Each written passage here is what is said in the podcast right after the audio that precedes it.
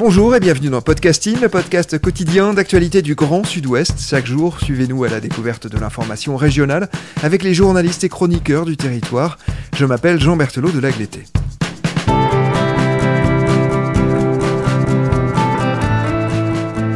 Aujourd'hui, nous vous proposons une carte blanche. Ce sont ces épisodes consacrés à des articles en lien avec notre région, mais parus dans des médias qui ne sont pas nos partenaires.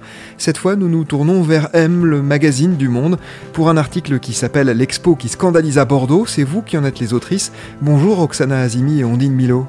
Bonjour. Bonjour. Alors vous nous emmenez dans le passé il y a un peu plus de 20 ans. En 2000 précisément, le CAPC, le musée d'art contemporain de Bordeaux, accueille donc une exposition.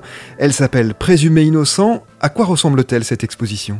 Alors c'est une exposition qui, euh, qui est très grande, qui, qui prend tout, tout le musée euh, euh, du CAPC, qui est un, un, un des plus grands musées d'art contemporain en région et euh, qui traite euh, des questions de, de l'enfance et de la création, c'est-à-dire comment euh, l'enfance a, a été une source euh, d'inspiration et de production de formes pour euh, les artistes.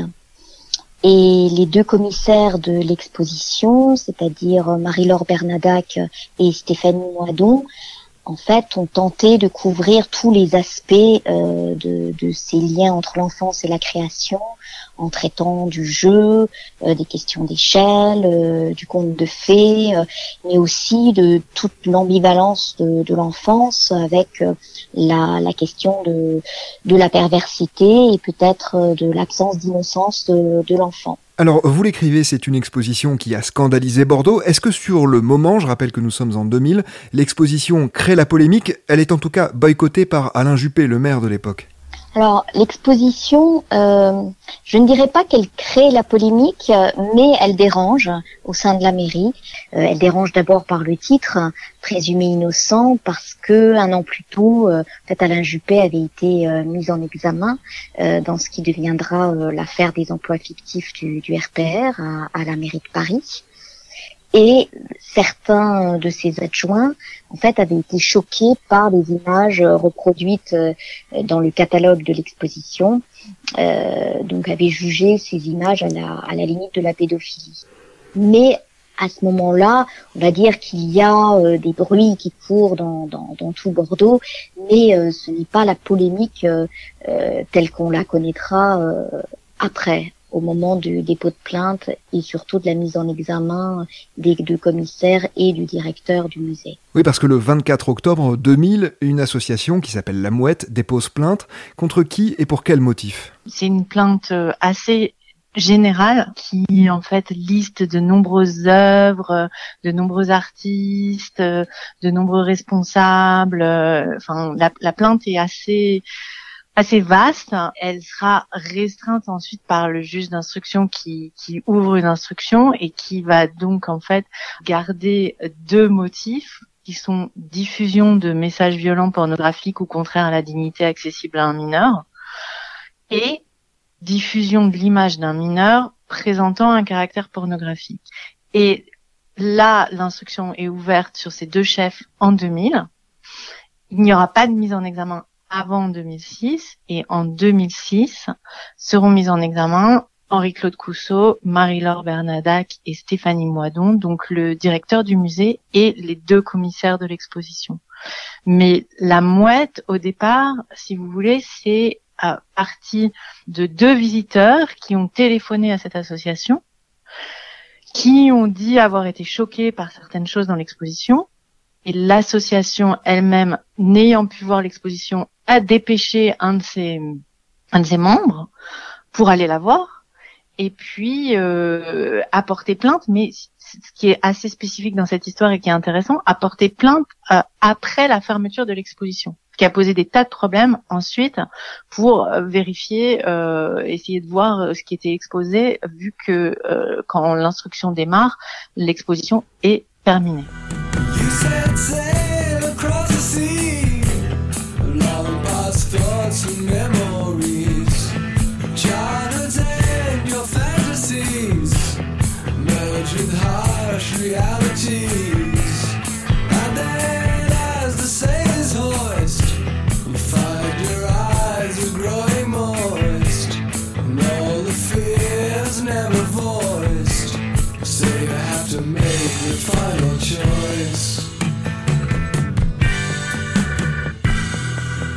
Alors, l'association qui dépose plainte, vous l'avez dit, s'appelle La Mouette. Elle est notamment taxée d'intégrisme à l'époque.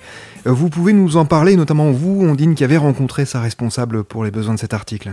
Oui, alors c'est-à-dire qu'il va y avoir un grand malentendu. hein. Cette histoire qu'on a écrite, euh, c'est vraiment l'histoire d'un grand malentendu. C'est-à-dire que d'un côté, le monde de, l'art contemporain ne comprend pas l'ingérence euh, d'une association de protection de l'enfance et, et- et donc va un petit peu outrer euh, son propos. Et puis de l'autre, c'était une grande première.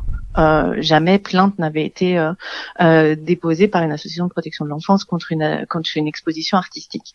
Et donc la Mouette, c'est une association qui se base à Agen et qui euh, en fait est euh, en général chargée de l'accompagnement de mineurs, notamment comme administrateur ad hoc, qui les accompagne euh, devant la justice, qui fait euh, des tas de choses euh, formidables pour euh, la protection de l'enfance, qui s'occupe de l'ouverture de salles d'écoute euh, dans les gendarmeries pour l'audition des l'audition des enfants, les salles Mélanie, qui fait tout un tas de choses comme ça. Et puis là, pour la première fois, qui va dans un domaine où, où, où elle n'est jamais allée et où la protection de l'enfance va assez rarement. On a du mal à expliquer pourquoi euh, les discours se sont crispés comme ça, mais c'est peut-être à l'origine de, de, ce mot intégriste. Donc c'est pas une association intégriste du tout. Euh, c'est une association tout à fait respectable. Mais il y a eu aussi à Bordeaux, à la même époque, d'autres associations qui ne sont pas la mouette, qui n'ont rien à voir même, qui portaient plainte contre la tenue d'un salon érotissimo, qui portaient plainte euh, contre la diffusion d'un livre de Bettina Reims euh, euh, dans certaines librairies avec des représentations euh, du Christ qui leur plaisaient pas. Et donc peut-être qu'il y a une sorte d'énorme amalgame qui s'est fait autour de tout ça. Et en tout état de cause, effectivement, il y a eu un certain nombre de, de, de mots d'oiseaux euh, échangés. Quand elle est déposée, est-ce que cette plainte rencontre un grand écho? Alors, euh, quand elle est déposée, il y a quelques articles de presse, dans Sud-Ouest notamment, euh, Le Monde, euh, Les Inrecuptibles, et qui sont tous un petit peu des, des cris d'alarme en disant mais d'où la justice arrive, pourquoi de quoi viennent-ils se mêler quoi. Euh, en gros c'est ça, mais c'est assez calme et puis euh, il faut vraiment attendre 2006 la mise en examen, puisque c'est une grande première à nouveau. Hein. Jamais d'un commissaire, des commissaires d'exposition, un directeur de musée n'a été mis en examen pour euh, diffusion de messages euh, violents, pornographiques, etc. Il faut attendre ce moment-là pour que là, la presse, vraiment de manière unanime, prenne position un petit peu en soutien euh, des organisateurs de l'exposition et de la liberté artistique. Alors 2000, 2006 pour les mises en examen, il s'écoule donc six ans. Pourquoi la justice a-t-elle mis si longtemps à se saisir de cette affaire? Techniquement, elle est saisie en 2000. Ensuite, qu'est-ce qui se passe? C'est qu'il y a une succession, il y a un juge d'instruction qui part à la retraite, je crois, enfin en tout cas qui quitte son poste puisque c'est un autre juge qui arrive. Et euh, dès le départ, la première juge, qui donc ensuite est partie, avait dit euh, j'ai beaucoup de dossiers sur mon bureau et évidemment on n'est pas dans une priorité. Il n'y avait pas d'urgence euh, dans la mesure où euh, personne n'était en danger. Euh, L'exposition était terminée, elle n'était pas itinérante, elle n'allait pas être remontée ailleurs. Donc je pense que c'est juste un problème d'engorgement de la justice.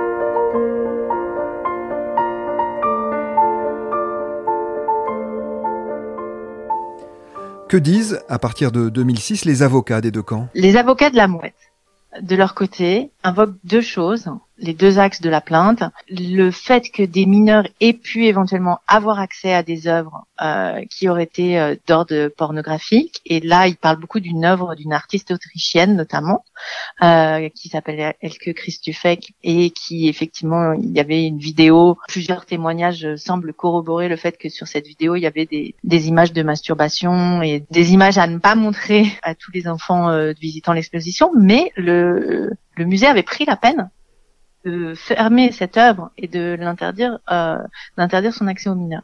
Et l'autre chose que disent les avocats de la mouette, c'est est-ce que éventuellement euh, sur d'autres œuvres l'image du mineur n'est pas dégradée? Donc c'est autre chose. Là, c'est plus le fait qu'on peut choquer un enfant visiteur euh, en lui montrant une œuvre choquante, c'est le fait que l'œuvre elle-même euh, serait choquante pour les mineurs. Voilà du côté de du côté de la mouette et de l'autre côté donc euh, Richard Malka qui défend Henri-Claude Cousteau ou Emmanuel Pierrat qui défend les deux commissaires d'exposition, bah, euh, ils ont un message euh, sur euh, la liberté euh, de l'art et puis eux contestent de toute façon toute toute connotation pornographique des œuvres. Richard Malka, qui est notamment euh, connu pour être l'avocat de Charlie Hebdo. De quelle manière se termine pour la justice cette affaire? Ça se termine par un non-lieu. C'est en 2010 et puis après la mouette se pourvoit en cassation, mais la cassation est rejetée.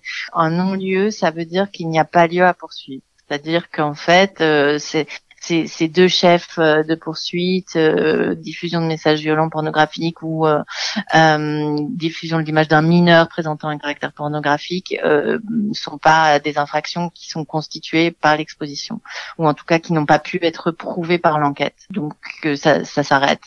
Cette procédure finalement n'aura existé surtout essentiellement que dans les journaux et dans le monde de l'art. Oui, justement, parce qu'il y a ce non-lieu, il y a ce rejet du pourvoi. Pourtant, l'affaire continue de faire des vagues. hein. Ah oui, l'affaire euh, fait 20 ans après des vagues, d'o- d'où le fait d'ailleurs qu'on ait fait un article autour de ça. Euh, c'est une affaire qui a été très traumatisante pour euh, les trois euh, mis en examen. D'ailleurs, euh, le directeur de l'époque, Henri-Claude Coussou, n'a pas voulu euh, nous parler. Euh, c'est une affaire qui, qui, est toujours brûlante pour lui. Et pour les commissaires, il y avait une grande méfiance autour du, du traitement qu'on allait accorder à, ce, à cette affaire c'était un, un énorme traumatisme pour eux, mais globalement pour le monde de l'art aussi, parce que c'est vrai que l'irruption de, de la sphère judiciaire dans leur monde était, était totalement inédit euh, à cette échelle.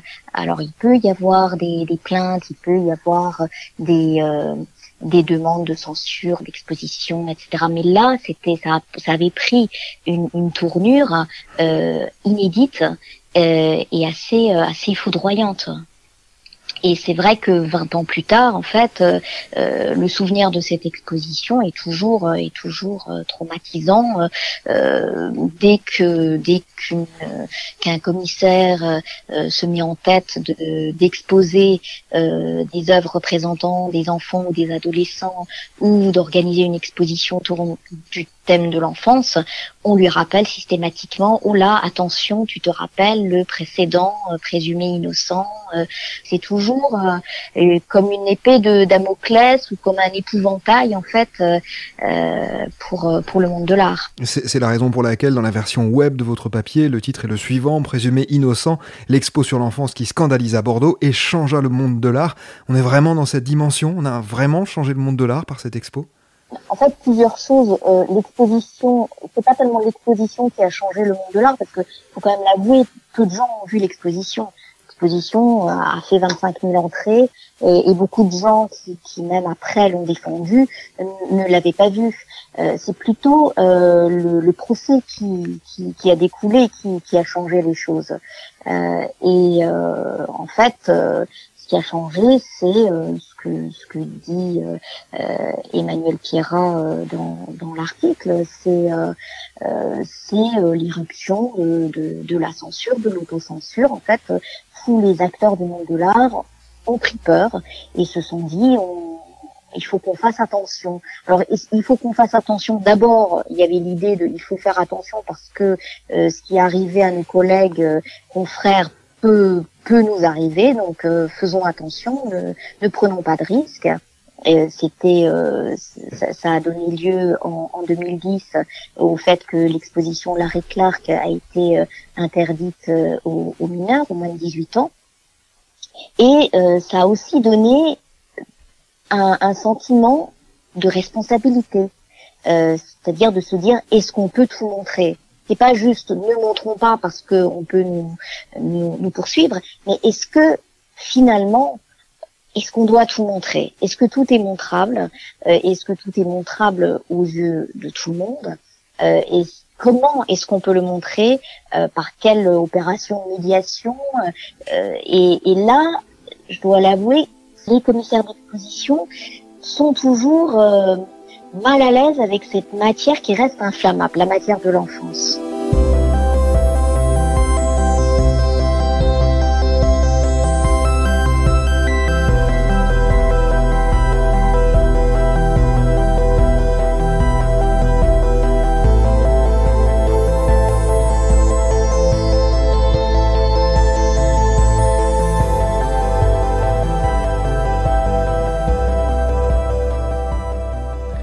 Ondine, Roxana, nous sommes aussi là pour essayer de comprendre le travail journalistique. Pour quelles raisons avez-vous souhaité revenir sur cette affaire? Pourquoi maintenant? Ah, c'est parti en fait d'une demande de M, le magazine du Monde, qui nous a contactés toutes les deux à Roxana en tant que qu'experte euh, de, de, de tout ce domaine de l'art contemporain et puis moi en tant que journaliste judiciaire euh, parce qu'il trouvait qu'il y avait quand même un certain contexte aussi bien avec les affaires Maznef que avec euh, l'affaire Claude Lévesque. Alors Claude Lévesque c'est un artiste qui est qui, qui, était qui était dans l'exposition, mais dont l'œuvre euh, exposée ne, ne, ne, posait pas de, de, de problème. On n'avait pas fait, fait l'objet de poursuite. Il leur semblait que aujourd'hui, plus que jamais, euh, la question de comment on représente l'enfance. Euh, Roxana disait tout à l'heure qu'est-ce qu'est-ce qu'on peut montrer, qu'est-ce qu'on peut pas montrer, mais tout particulièrement par rapport à l'image de l'enfant. Euh, il leur semblait qu'elle s'était jamais posée autant qu'aujourd'hui et que finalement on pouvait retrouver dans cette exposition une forme de précurseur en fait. Cette polémique qui a commencé en 2000, qui a rejailli en 2006, finalement elle, elle brassait un certain nombre de thèmes qu'on voit revenir aujourd'hui. Et donc euh, l'idée, euh, je crois que M, le magazine du Monde, aime bien faire ça, euh, des, des, articles un petit peu historiques, c'est-à-dire d'éclairer le, le, présent avec le passé, soit lointain, soit plus proche, de tisser des liens comme ça euh, pour voir les évolutions. Je crois que c'était euh, c'était l'idée. Un mot sur Claude Lévesque que vous avez évoqué et qui est au cœur d'une affaire hein, depuis quelques mois. C'est une plainte qui a été déposée en 2019 euh, par un artiste qui s'appelle Laurent Follon et qui accuse Claude Lévesque de d'attouchement, d'agression, euh, des premiers attouchements qui auraient commencé alors qu'il avait 10 ans et qui se seraient euh, poursuivis euh, sur une longue période. Cet artiste, en fait, a mis beaucoup de temps à pouvoir vivre avec ça, avec ses souvenirs et en rendre compte. Il sait très bien que quand il a déposé plainte, en fait, les faits sont aujourd'hui prescrits, mais son espoir, c'est que d'autres enfants, adolescents qui auraient pu être victimes euh, de Claude Lévesque euh, se manifeste également. Et donc, euh, donc bon, l'affaire est, est, toujours en cours. Claude Lévesque n'a pas encore été entendu par, par la police. Des, des victimes présumées, ou en tout cas signalées dans la plainte, ont été entendues. Euh, il n'y a rien de nouveau pour l'instant à dire sur le sujet. Pour vous, qu'est-ce qu'elle représente euh, cette affaire? Quel regard vous portez sur cette affaire aujourd'hui? Et est-ce que vous pensez qu'elle aurait été traitée de la même manière si euh, elle s'était passée ces, ces mois derniers? Bah, en fait, euh, ce que ça, ce que ça traduit, ce que ce que disait très bien Andine tout à l'heure, c'est c'est le grand malentendu, en fait, entre le monde de l'art qui s'est senti assiégé, euh, mal compris, euh, traîné dans la boue, et euh, le monde associatif qui s'est senti aussi mal compris, traîné dans la boue aussi, et dont le, les, les, les motifs d'inquiétude n'ont pas été saisis par, euh, par les acteurs du monde de l'art. Beaucoup critiqué euh, la mouette, on l'a accusé d'être proche euh, d'intégristes, de, de, de, mouvements d'extrême droite. Je pense qu'aujourd'hui, on, on, ferait beaucoup plus attention, y compris le monde de l'art, à, à, à, ce type de d'amalgame. Et je crois que, que le monde de l'art est un peu plus sensibilisé au fait que oui, euh, l'art euh, en fait est un est un domaine c'est comme la fiction, c'est comme la littérature. Il y a, il y a une différence entre euh, ce qu'on représente, entre la représentation et, et l'action. Et, et, un artiste qui représente des enfants dans certaines positions, ça ne veut pas dire qu'il qu'il va leur faire du mal, ni qu'il est un, un, un pervers. Euh, ce n'est pas du tout ça, ni forcément ça. Euh, mais euh, c'est vrai que aujourd'hui, euh, le monde de l'art est obligé de se poser des questions. Et ça, c'est assez inédit. C'est-à-dire, il y a 20 ans, il ne se posait pas de questions. Pas tant que ça. Euh, et aujourd'hui, en fait, il y a une irruption du réel quelque part dans ce monde qui a un peu vécu dans ses idées, dans ses idées libertaires. Et là, il doit, il doit faire avec. Et ce n'est pas, c'est pas du tout évident parce qu'en fait, euh, il n'y a pas de réponse euh, très claire euh, ni de position très tranchée qu'on puisse avoir. C'est-à-dire tout, tout ne peut être que dans la nuance. C'est une position extrêmement difficile, la nuance. Merci beaucoup Roxana Azimi et Ondine Milo d'être venus au micro de Podcasting. Je rappelle le titre de votre article paru dans M, le magazine du Monde, l'expo qui scandalisa Bordeaux. C'est la fin de cet épisode de Podcasting, production Anne-Charlotte Delan, Juliette Chénion, Lisa Feignet, Mathilde Leuil, Marion Ruot et Guillaume Cascara, iconographie Magali Marico, programmation musicale Gabriel Taïeb, réalisation Olivier Duval. Si vous aimez Podcasting, le podcast quotidien d'actualité du Grand Sud-Ouest, n'hésitez pas à vous abonner, à liker et à partager nos publications. Retrouvez-nous chaque jour à 16h30 sur notre site et sur nos réseaux sociaux, ainsi que sur ceux des médias indépendants de la région qui sont nos partenaires. Retrouvez-nous aussi sur toutes les plateformes d'écoute, dont Spotify, Apple Podcast ou Google Podcast. Podcasting, c'est l'actu dans la poche.